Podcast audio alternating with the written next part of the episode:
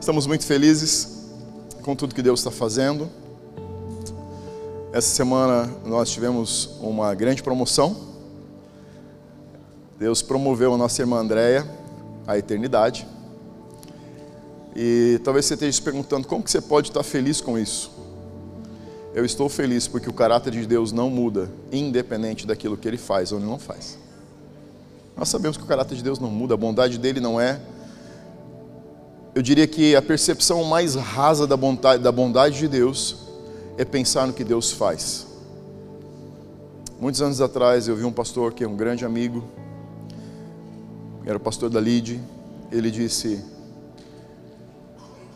Você pode buscar a bondade de Deus através das suas mãos, mas a bondade dele está na sua face. As mãos de Deus revelam a bondade através das bênçãos, mas o caráter de Deus é revelado na presença, e essa é a verdadeira fonte da bondade. Não é sobre o que Deus faz, sobre o que Ele não faz, é sobre uma verdade que é imutável. A Bíblia diz que céus e terra vão passar. Essa terra que você conhece, esse mundo que você conhece, vai deixar de existir. Vai deixar de existir. Estamos vivendo a eternidade. Não vamos viver estamos vivendo. Alguns num plano natural, outros num plano espiritual. Mas a salvação é o caminho para esse lugar chamado eternidade. E quando você tem certeza da sua salvação, isso não é uma perda, isso é uma promoção. Garantido está quem está lá. Amém? E dentro desse contexto eu quero um pouco falar sobre salvação, porque é, eu creio que é, é importante, como igreja, a gente entender o verdadeiro conceito da salvação. O conceito, o reino de Deus, ou o cristianismo, o cristianismo tem quatro colunas. Antes de eu dizer isso, se você está com alguma dor nos rins, eu tenho a impressão de rim do lado esquerdo, e se você está com algum problema de labirintite, eu gostaria de orar com você antes de você ir embora no final do culto. Você tem uma linha de oração você vem, eu quero pessoalmente orar por você, mas eu senti sobre labirintite e tive a impressão sobre é, rim do lado esquerdo. Rins, mas talvez do lado esquerdo. Ok? Isso não é uma impressão tão forte quanto aqui lado, mas se você está com essa situação ou tem algum familiar com essa situação, venha porque eu quero orar com você. Voltando, o cristianismo tem algumas colunas fundamentais e três delas que são essenciais para você entender o que realmente é o cristianismo, é compreender que essas três colunas são as colunas de sustentação do que a gente conhece por cristianismo. Uma delas é a divindade de Jesus como Filho de Deus. Essa é uma coluna principal de fundamentação e de sustentação do cristianismo. A segunda coluna é o, as, são as verdades sólidas do reino de Deus. Passamos quatro semanas, eu acho, ou cinco semanas falando sobre o reino de Deus. E uma das verdades essenciais é o princípio da salvação. Entender a salvação e o que ela realmente é, é importante porque a salvação é essa solução vinda de Deus para uma condenação da nossa alma. Então, quando você pensa no contexto de salvação, você já começa pelo conceito mais essencial, que é entender ou imaginar ou lembrar que a salvação veio através do sacrifício de Cristo na cruz. Jesus é o caminho, ele é a porta, ele disse: Eu sou a porta, é aquele que entrar por mim vai encontrar a vida eterna. Então a salvação é esse contato instantâneo com uma verdade que é a redenção da alma humana. Nenhum homem, a Bíblia diz que nenhum homem sobre a terra tinha capacidade de promover salvação. Porque a salvação não pode ser por boas obras. Ela não é sobre o que é feito nessa terra ela é sobre uma redenção que vem do céu. Se você entender o conceito de uma condenação, por que, que alguém que é preso por um crime precisa de um advogado? Por que, que ele precisa de um advogado? Porque quando você está quando você é acusado de um crime, quando uma pessoa é acusada de um crime, ele precisa de um outro indivíduo para pleitear a sua liberdade sendo ele culpado ou não, ele precisa de alguém que o defenda. O princípio da salvação carrega a ideia de uma condenação que estava sobre a humanidade e que homem nenhum podia advogar a sua própria causa. A Bíblia diz que depois que Adão e Eva foram culpados do pecado de desobediência a Deus, eles foram expulsos do jardim e essa, essa retirada desse lugar de tranquilidade, de paz, de segurança, de cuidado, de saúde, de vida eterna. O homem foi feito para viver eternamente. o jardim do Éden tinha duas árvores: a árvore do conhecimento do bem e do mal, de qual Adão não deveria tocar e Eva não deveriam tocar, e tinha uma árvore chamada árvore da vida. Quando Pai, Filho e Espírito Santo entendem ou têm o conhecimento do que havia acontecido, eles têm a decisão de tirar Adão e Eva do jardim. E eles dizem: Nós vamos tirar Adão e Eva do jardim, porque se eles comerem da árvore da vida, vão estar mortos eternamente. A, a retirada do homem desse lugar de paz, de segurança, de saúde, onde não havia doença, foi uma solução para não para que a gente não estivesse morto eternamente. Apocalipse 2:7 diz: "Ao vencedor darei de comer do fruto da árvore da vida". Sabe qual a primeira coisa que alguém que é promovido para a eternidade faz quando chega no céu? Ele vai comer do fruto que estava lá no jardim do Éden, do qual Adão e Eva eram para comer. Por que eu estou te dizendo isso? Eu estou dizendo isso porque o entendimento da salvação, ou a primeira compreensão da salvação, é essa decisão de um sim, onde eu digo sim, Jesus, reconheço que eu sou pecador, reconheço que você é o Filho de Deus, reconheço que você veio redimir a humanidade, reconheço que o pecado na minha vida pode ser anulado e eu posso ter direito a, a reconectar com o Pai através de você. Isso é salvação. Mas nos posicionar nesse lugar onde a salvação é somente um sim, nos faz ter um entendimento raso, superficial e inadequado do que realmente é o conceito de salvação. Salvação é esse sim, mas salvação não é um sim para algo que Deus fez. Salvação é um sim para aquilo que Deus fez e um convite para um sim daquilo que você deve fazer em parceria com Ele. Quando você pensa em salvação, o conceito que vem do latim de salvação significa soteria, do grego, que fala de cura, redenção, remédio e resgate. Do latim vem de salvare, que significa salvar, e salos, que significa ajuda ou saúde. Todos os conceitos de salvação não estão conectados a algo que aconteceu e nem a algo que vai acontecer. Estão conectados a algo que deve estar acontecendo. Quando você pensa em uma situação de desalinhamento de saúde, por exemplo, uma questão de saúde, e você pensa em um remédio, você não pensa no remédio que você tomou. E você não pensa no remédio que você vai tomar. Você pensa no remédio que você precisa tomar hoje. Salvação é sim um reconhecimento de uma necessidade de um benefício divino, assim como é o reconhecimento de uma necessidade de uma medicação que está agindo no seu corpo instantaneamente nesse momento. Salvação aconteceu, salvação acontece e salvação vai acontecer. Você foi salvo, você está sendo salvo e você será salvo. Entender o, o conceito da trindade de Deus, quando você entende o conceito da trindade de Deus e você entende o conceito da tricotomia do homem, você consegue perceber que a trindade de Deus age na tricotomia humana. O que é a trindade? É um Deus que se manifesta em três personalidades. É um Deus, são três pessoas agindo em tanta unidade que você consegue distinguir a presença de um deles quando você percebe a personalidade de quem está agindo.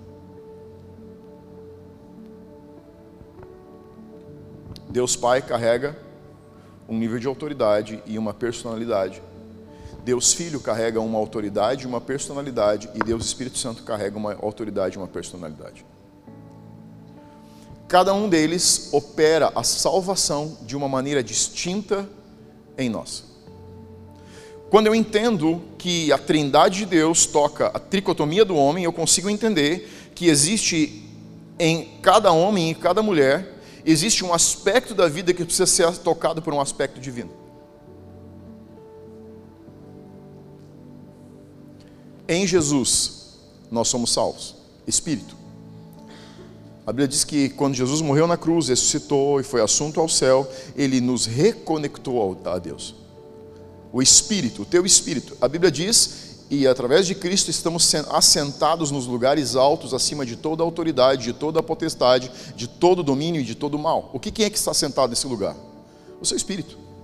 A partir do momento que você diz sim para Jesus, que você reconhece seu pecado e sua necessidade de Deus, você literalmente, absolutamente é reconectado nos lugares altos em Deus, teu espírito. A tricotomia do homem é o entendimento e a compreensão de que somos um espírito, temos uma alma que habita um corpo. A salvação que você recebe é a sua reconexão com Deus através do seu espírito. A salvação que você vai receber, essa é feita por Jesus. A salvação que você vai receber, ela é efetuada pelo Pai. Jesus disse com relação ao dia e a hora da minha segunda volta para a terra, buscar a minha igreja, a noiva, ele diz: nem o Pai sabe. Como nem o Pai sabe? Jesus estava dizendo: o Pai vai tomar uma decisão baseada em, facto, em fatos e momentos para escolher o momento qual eu vou retornar. O retorno, o segundo retorno de Cristo para a terra, implica na salvação do seu corpo. Essa matéria, esse corpo, essa caixa que armazena um espírito, não entra no céu. Por isso que você não precisa ter medo da morte, porque na verdade esse corpo, essa, isso que você está vendo aqui, graças a Deus vai ficar aqui. Eu espero que meu corpo, eu tenho expectativa que ele vai ser bem diferente desse aqui. A Bíblia diz que a gente vai ter sete anos de festa sem engordar. Bom, se você vai ser café da manhã, almoço e janta com Jesus, um banquete, eu imagino que o corpo lá vai ter outras dimensões de como ele recebe o alimento. Esse seu corpo não vai para o céu. A Bíblia diz que na segunda volta de Cristo vamos receber um corpo glorificado, ou seja, isso aqui é matéria dessa terra. Lá em Gênesis se encontra, diz que Pai, Deus Pai, e Deus Filho e Deus Espírito Santo começaram a moldar o homem, moldar Adam. Adam significa homem e mulher, e diz que eles usaram matéria orgânica. Seu corpo físico é matéria orgânica e vai ficar onde é o lugar da matéria orgânica. Então, a salvação é algo que aconteceu no seu espírito, é algo que vai acontecer através da volta de Cristo, quando o Pai decidir que é o momento.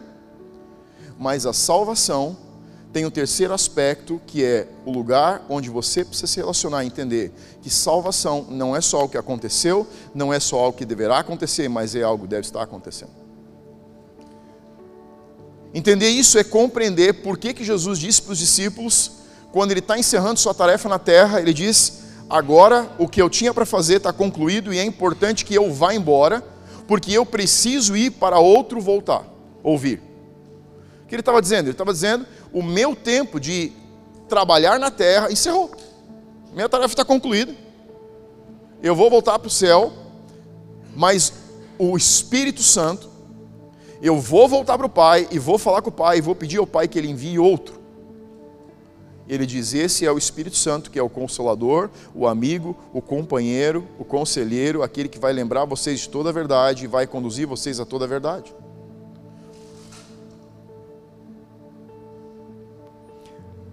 Compreender por que o Espírito Santo está na terra já te coloca em alinhamento com aquilo que ele está fazendo, não no mundo, mas principalmente em mim e você. Sabe por que, o Espírito Santo está em mim? Sabe por que ele está em você? para salvar a sua alma. Seu espírito foi salvo, seu corpo será salvo, mas a sua alma é salva num processo de parceria e caminhada com Deus diariamente. Quando eu entendo que essa caminhada em parceria, Jesus não disse o Espírito Santo vai livrar vocês de todas as situações e todas as adversidades e de todos os problemas. Sabe o que ele disse? Ele vai estar com você. Sabe por que, que muitas pessoas não conseguem perceber a presença de Deus em momentos de dificuldade? Porque eles estão tentando encontrar um Espírito Santo que tira eles das situações. Enquanto que Jesus disse: Eu vou te dar um Espírito Santo que vai estar com você nas situações. Se você está buscando encontrar um Deus que te tira de uma realidade instantânea e te coloca em outra, você não encontra. Porque muitas vezes eu vou ter que estar olhando para o que está acontecendo agora e perguntar: Espírito Santo, eu sei que você está aqui comigo, mas o que, que você está me mostrando que eu não estou vendo sozinho? Você sabe, a expectativa muitas vezes é frustrada porque nós estamos tentando imaginar o Espírito Santo agindo na personalidade que Jesus agia. Isso tem algo que nós acreditamos aqui, é cura, é milagre, é sobrenatural, mas muitas vezes, ou por algumas vezes, a decisão de Deus é soberana. E eu não posso querer e exigir que o Espírito Santo opere como Jesus operava. Eles são personalidades diferentes. A sua forma de agir, a sua forma de pensar e de se manifestar e agir dentro de você, no seu coração, são distintas. Jesus te dá a reconexão. O Pai te dará a direita à eternidade, mas o Espírito Santo quer trabalhar em parceria com você, moldando teu caráter, tua alma, teu pensamento e teu sentimento. Olha o que diz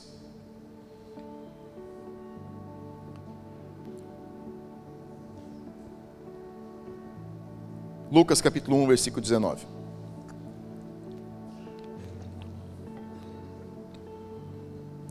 Você tem Bíblia, pode abrir, senão você pode acompanhar aqui com a gente.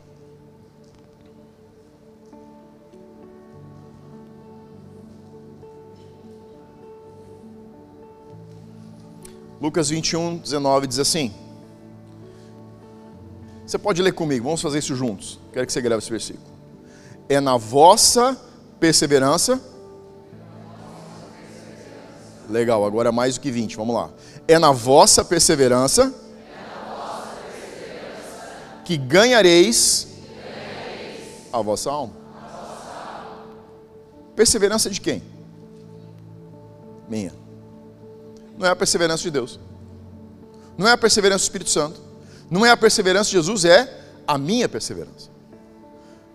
Jesus está falando com os discípulos lá em Mateus, ele está dizendo: é na perseverança de vocês, é na capacidade de vocês permanecerem, é na capacidade de vocês ficarem estabelecidos em uma verdade e em um relacionamento que vocês vão salvar a sua alma. Sua alma precisa ser salva, como seu espírito foi salvo, como seu corpo será salvo, mas a sua alma está a seu cuidado em parceria com o Espírito Santo para ser salvo. É na sua perseverança. Não acontece de forma natural, não acontece de forma fácil, porque se fosse fácil, Jesus não teria dito perseverar. Sabe o que é perseverar? É a capacidade de permanecer quando você está querendo desistir. E eu vou te dizer bem a verdade sobre o cristianismo.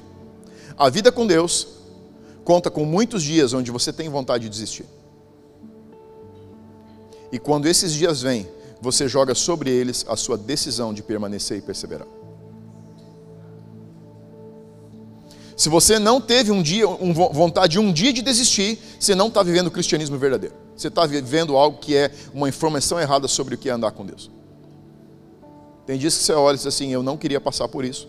Eu não queria ter que enfrentar isso. Eu não queria ter que olhar para essa realidade. Mas quer saber, com o Espírito Santo do meu lado, em parceria com Ele, seguindo os conselhos dele, eu vou conseguir encarar isso e eu vou conseguir sair do outro lado. O cristianismo é isso. Ele, ele, ele exige de você, ele exige de mim uma postura e posicionamento em um lugar onde a salvação da nossa alma é um resultado de um esforço, porque está conectado à realidade do Novo Testamento. Se você estava com a gente quando a gente falou sobre a série do Reino de Deus, Jesus, a partir de João Batista, João Batista disse, e a partir desse momento o reino de Deus é tomado por esforço. Você está entendendo por que Jesus está dizendo que a salvação da alma precisa ser de uma ação, resultado de uma ação perseverante? Porque a essência do reino de Deus se manifestando nos dias de hoje é perseverança. É você fazendo força. Porque, sabe quanto que você tem que ser perseverante? Quando as coisas não estão indo bem, quando elas não estão dando certo, quando você precisa ficar no lugar. Quando o vento está batendo a favor do teu barco, você não precisa perseverar. Você precisa perseverar quando o vento está batendo do lado contrário do teu barco.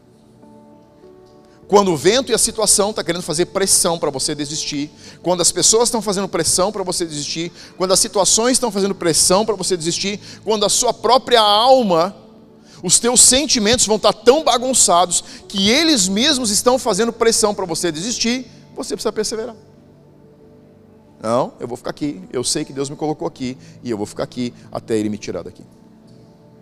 Eu sei que se ele está aqui, é melhor ficar aqui com ele no meio disso do que ficar do lado de lá sem ele. Perseverar para ganhar a vossa alma. Você pode abrir agora Mateus capítulo 16, versículo 24.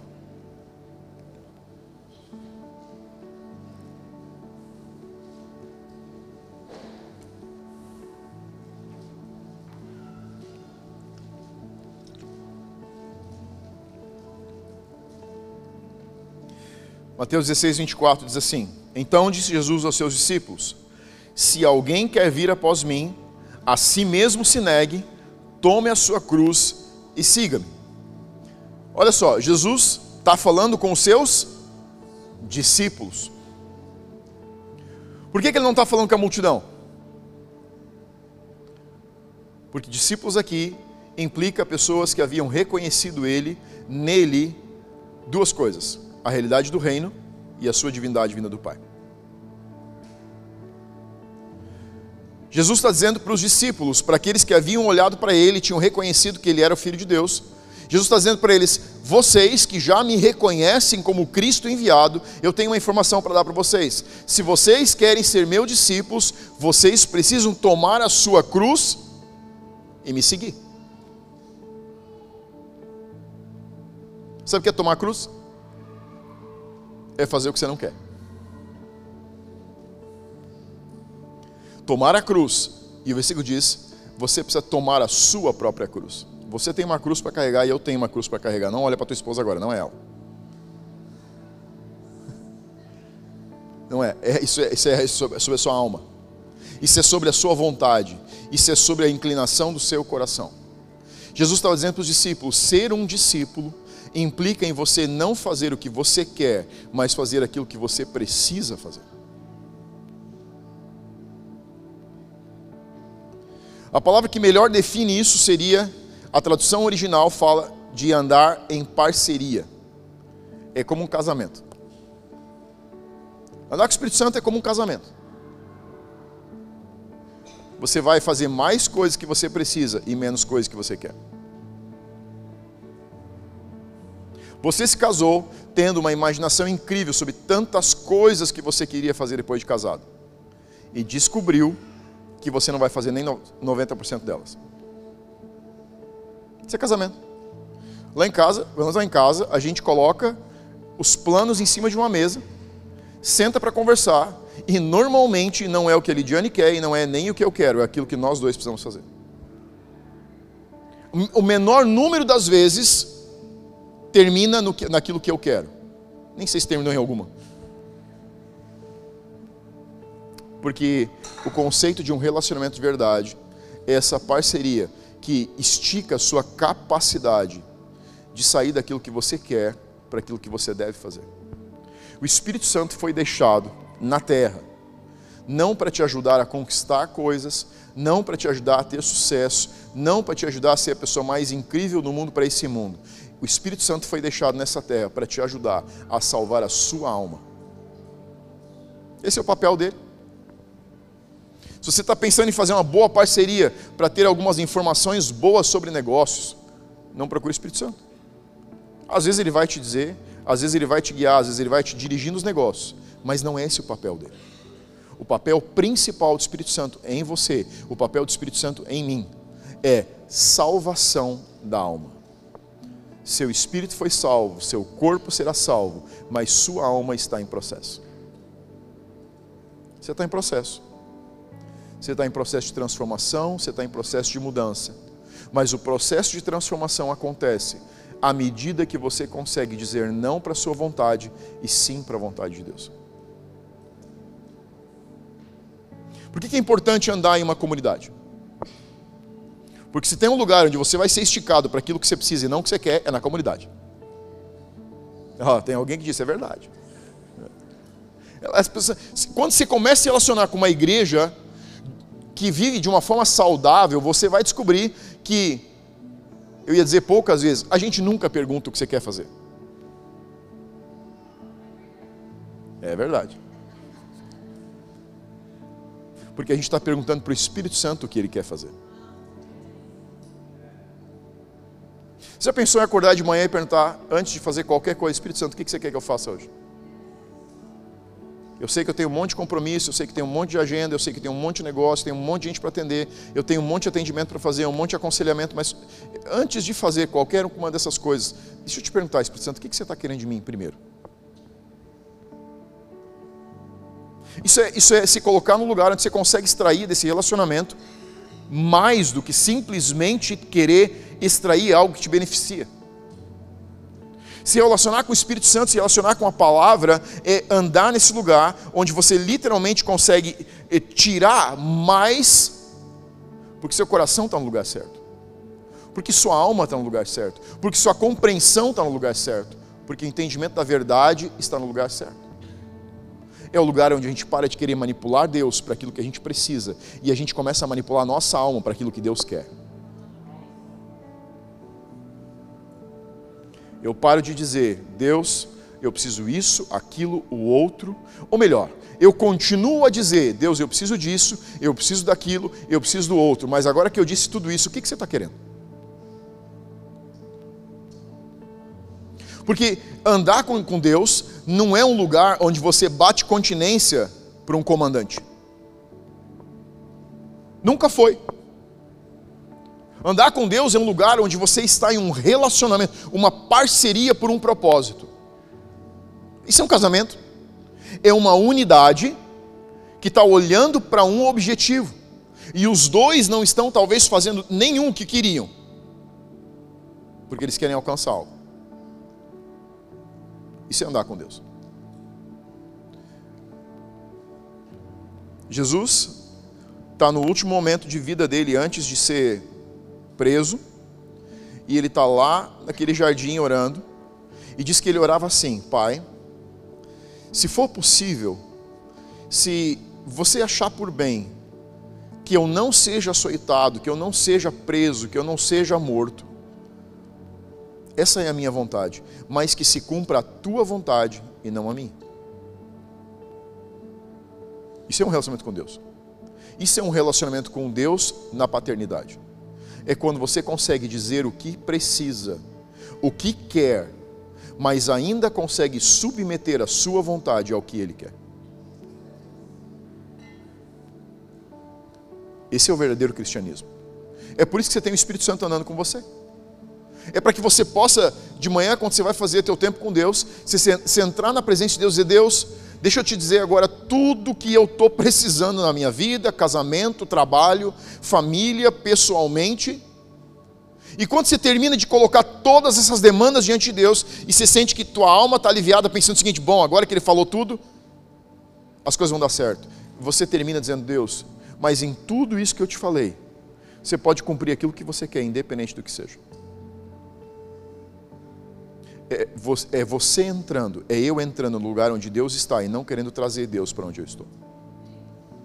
A grande e a maior frustração na caminhada com Deus é tentar trazer Deus para a nossa realidade, ao invés de subir a nossa mentalidade para o que Deus está dizendo. A palavra de Deus diz que Deus é espírito. Sabe o que está dizendo? Que Ele está numa realidade que é superior a essa que você enxerga. Você leva a sua demanda para Deus, mas você traz o decreto de Deus sobre a sua demanda. E às vezes ele vai ser um lugar onde seu coração vai dizer: Oh, graças a Deus, essa é a vontade de Deus. Às vezes você vai dizer: Tudo bem, eu não entendo, mas eu aceito porque é a tua vontade. Sabe por que, que o Espírito Santo foi deixado para andar com você? Para tirar você do lugar da vontade e colocar você no lugar da maturidade. O relacionamento com Deus que está baseado em vontade, ele não está perguntando o que Deus quer, pensa ou decidiu. Ele fica tentando dobrar o braço de Deus, tentando forçar a realidade de Deus, para que Deus faça, faça, se molde, se comporte de acordo com a nossa expectativa.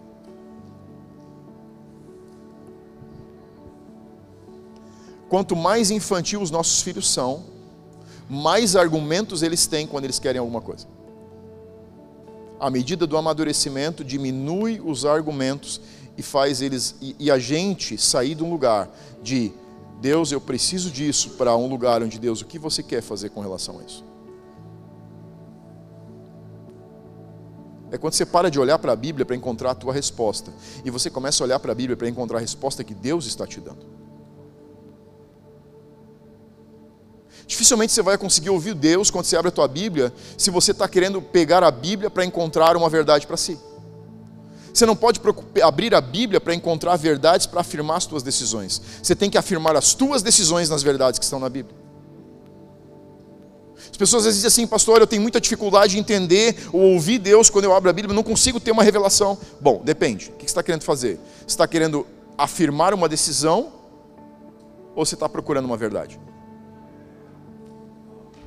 Depende de onde você está olhando.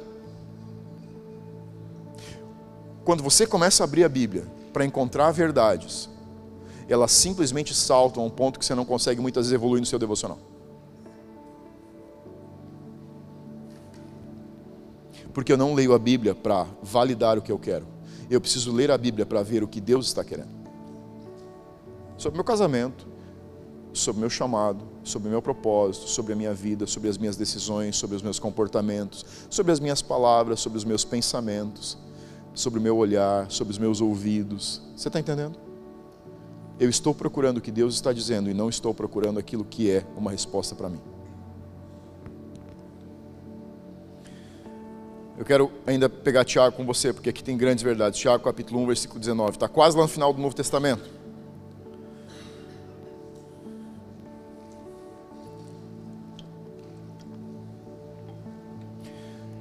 Tiago 1,19 diz assim: vocês sabem essas coisas, amados irmãos. Todo homem, pois, seja pronto para ouvir, tardio para falar, tardio para se irar, porque a ira do homem não pode produzir a justiça de Deus. Tiago está fazendo uma introdução para um pensamento. Qual a introdução que ele está dizendo? Realidade terrena não pode moldar a decisão de Deus. Ou seja, nenhuma realidade dessa terra tem o poder de modular o que Deus está falando. É isso que está dizendo. Está dizendo realidades terrenas, realidades desse mundo natural, não vão mover o coração de Deus.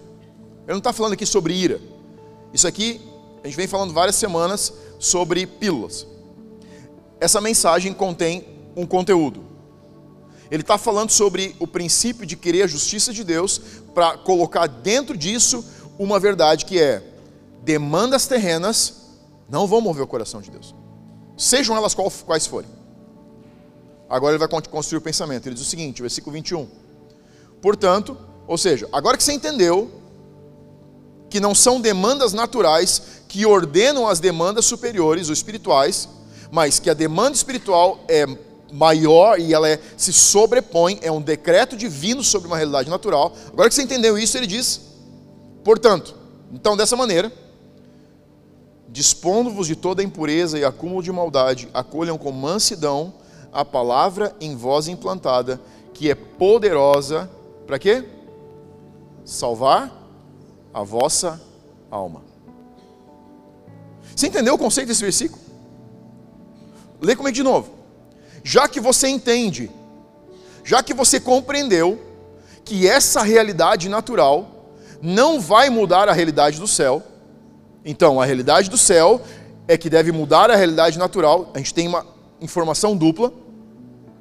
Já que você entendeu isso, ele está dizendo, receba com mansidão a palavra em você implantada, que é poderosa para salvar a sua alma. Por que você acha que Tiago está dizendo que a gente tem que receber com humildade? Sabe o que significa se posicionar no lugar de humildade? Sabe por que ele está dizendo isso? Porque normalmente a verdade que Deus vai te trazer, só se você se humilhar, você vai conseguir entender. Porque muitas vezes a verdade implantada dentro do nosso coração, que visa salvar a nossa alma, é contrária à nossa vontade. É isso que o Tiago está dizendo. Tiago está dizendo: se você entender o quanto uma verdade do reino que entra dentro de você tem poder, para você receber o real poder, o real, a real manifestação dessa verdade, você precisa receber com humildade. Porque a verdade normalmente é indigesta. a Bíblia que você lê precisa ser indigesta. Porque se ela é indigesta, ela está carregando a verdade para dentro de você. Você está entendendo que eu estou dizendo de um jeito diferente que eu disse antes? Eu estou dizendo a Bíblia de verdade. Quando você está lendo a Bíblia como ela é, como ela foi escrita, ela vai ser um ambiente de confronto. Ela precisa ser esse lugar onde você olha e você vê desalinhamento. Ela é o prumo que alinha o teu coração, alinha o meu coração, alinha a minha alma ao céu. Porque eu posso ter sido salvo no espírito, Posso ser um dia salvo no meu corpo, mas posso não ter sido salvo na minha alma. A salvação, da forma mais rasa, é o direito de não ir para o inferno e entrar na eternidade. É o direito de sair do lugar de condenação eterna. Mas a verdade mais profunda da salvação é que quando você entende, recebe e tem uma vida onde você está trabalhando para salvar a sua alma, você está se preparando para entrar em um lugar de autoridade em Deus. É quando você entende que a parábola dos talentos, a, palavra da, a parábola das virgens, todas elas estão construindo a realidade da salvação da alma. Dez virgens no mesmo lugar, cinco foram aprovadas e cinco foram rejeitadas. Por quê? Porque cinco tinham salvado a sua alma e cinco estavam sem salvar a sua alma. três servos que são chamados e recebem talentos em quantidades diferentes. Dois deles são fiéis e um é chamado de infiel. São três servos. Não são três estranhos, não são dois servos e um estranho. São três pessoas de confiança de Deus.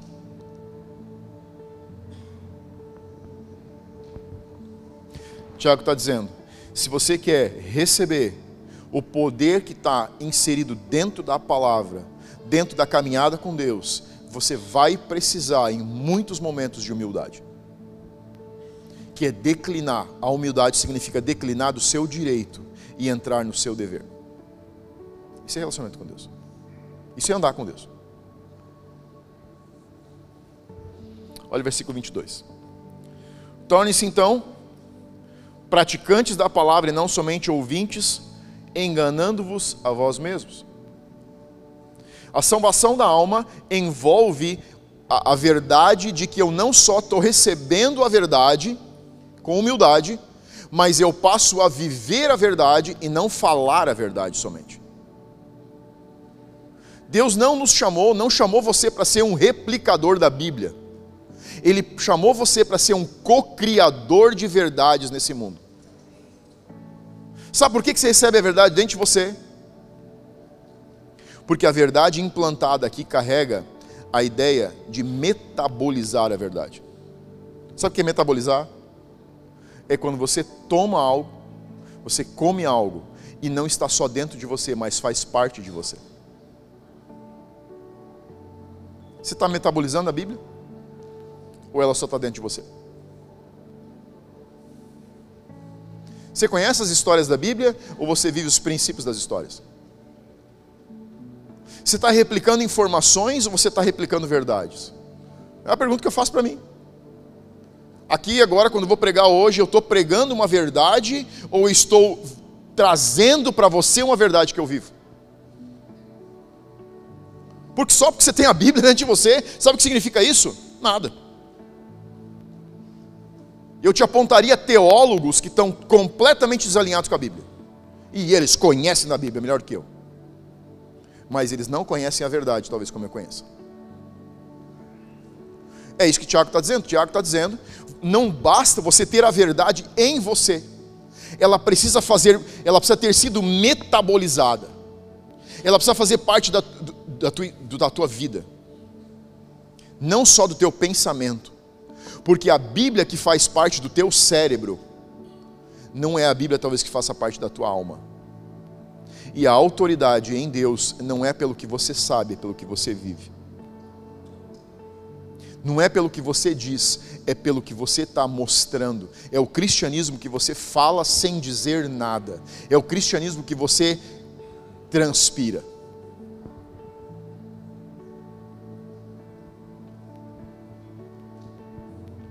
É a verdade que você se transformou e não a verdade que você fala.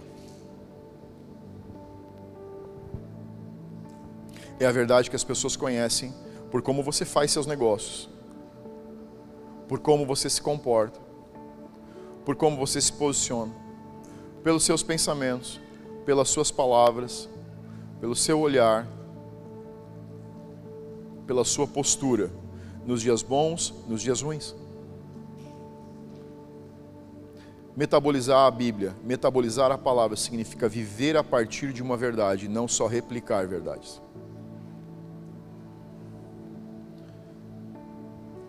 Uma pergunta que eu faço para mim é: quando as pessoas olham para mim, elas conseguem ver a Bíblia? Ou elas só conseguem ver a mim?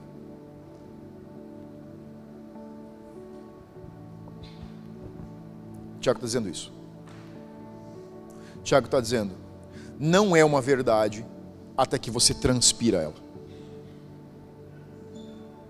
É só um conceito. E o mundo não está procurando pessoas cheias de conceitos. O Instagram está cheio de pessoas de conceitos. A internet está cheio de pessoas com conceitos. Mas está clamando, chamando e pedindo por pessoas com verdades.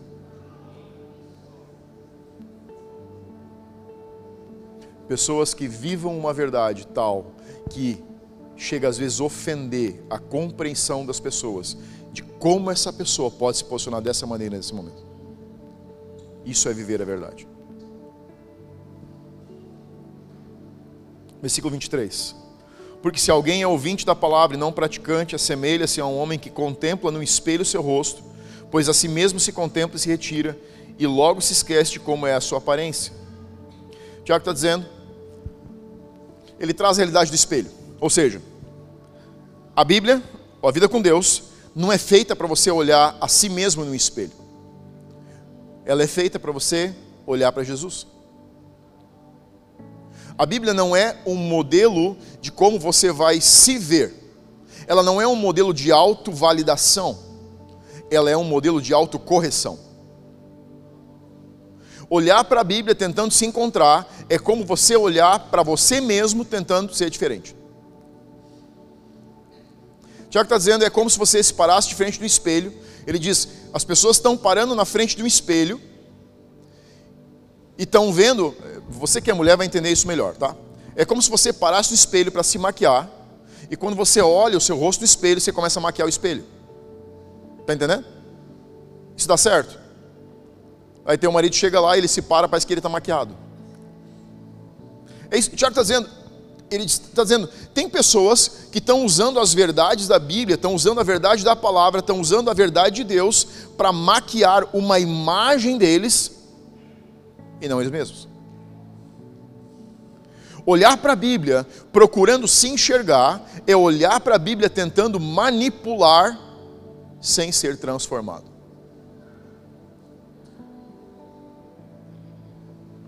Cristianismo não é uma maquiagem nova em quem você é, é a transformação de você em outra pessoa.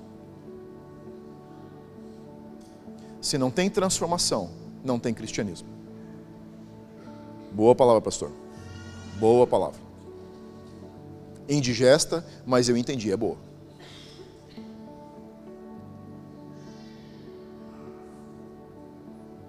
Bíblia, na vida, não são mudanças porque mudanças voltam atrás, são transformações permanentes.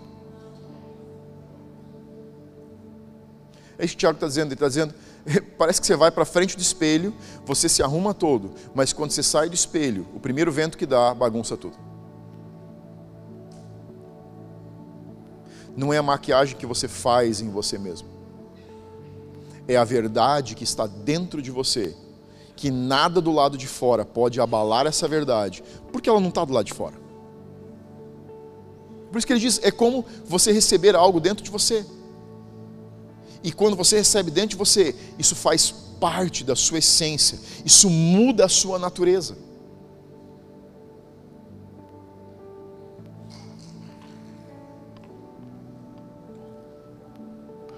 Mas aquele que considera atentamente a lei perfeita, a lei da liberdade, e nela persevera, não sendo ouvinte negligente, mas operoso praticante, será bem-sucedido em tudo aquilo que realizar. Aquele que considera com atenção a lei perfeita, a lei da liberdade. Quando Tiago está dizendo a lei perfeita, a lei da liberdade, ele está literalmente fazendo a afirmação de que existe uma lei falsa. Qual é a lei falsa? Qual é a lei imperfeita?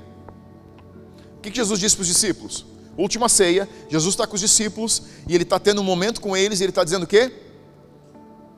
Um novo mandamento eu estou dando para vocês.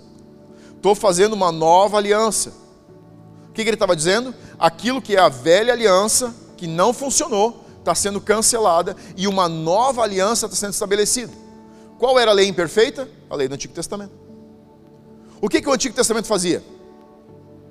Apontava erros, defeitos, falhas e pecados. E aí você ficava dizendo assim, tá, agora que eu sei tudo isso, hã? Ela dizia, não, eu estou só aqui para te mostrar aquilo que está desalinhado.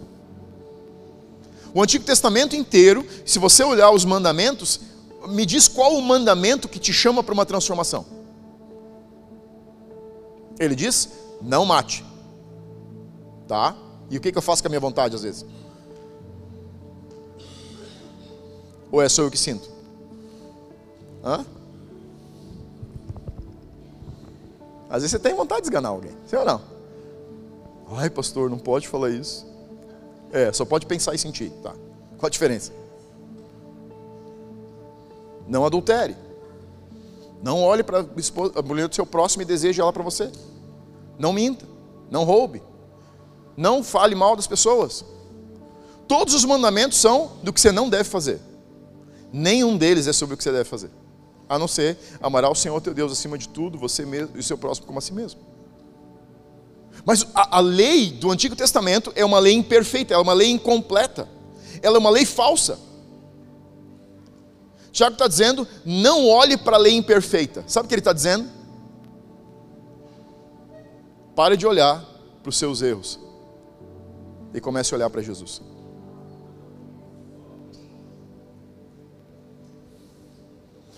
Pastor, eu sou tão pecador. Para de olhar para o seu pecado. Mas olhar para Jesus. Não, pastor, mas é que você não entende.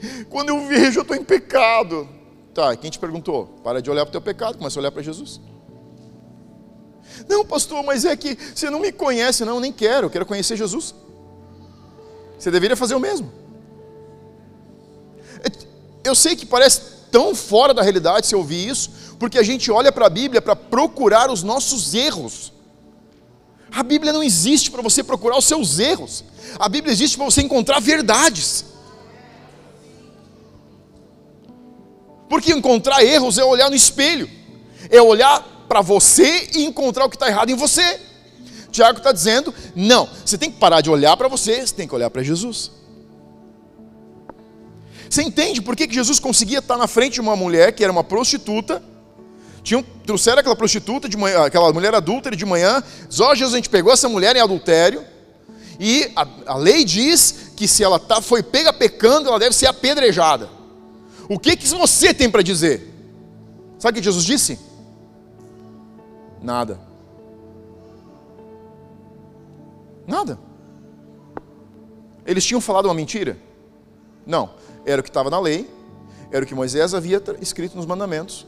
Ela tinha sido pega em adultério, mas sabe o que Jesus disse? Nada. Sabe por quê?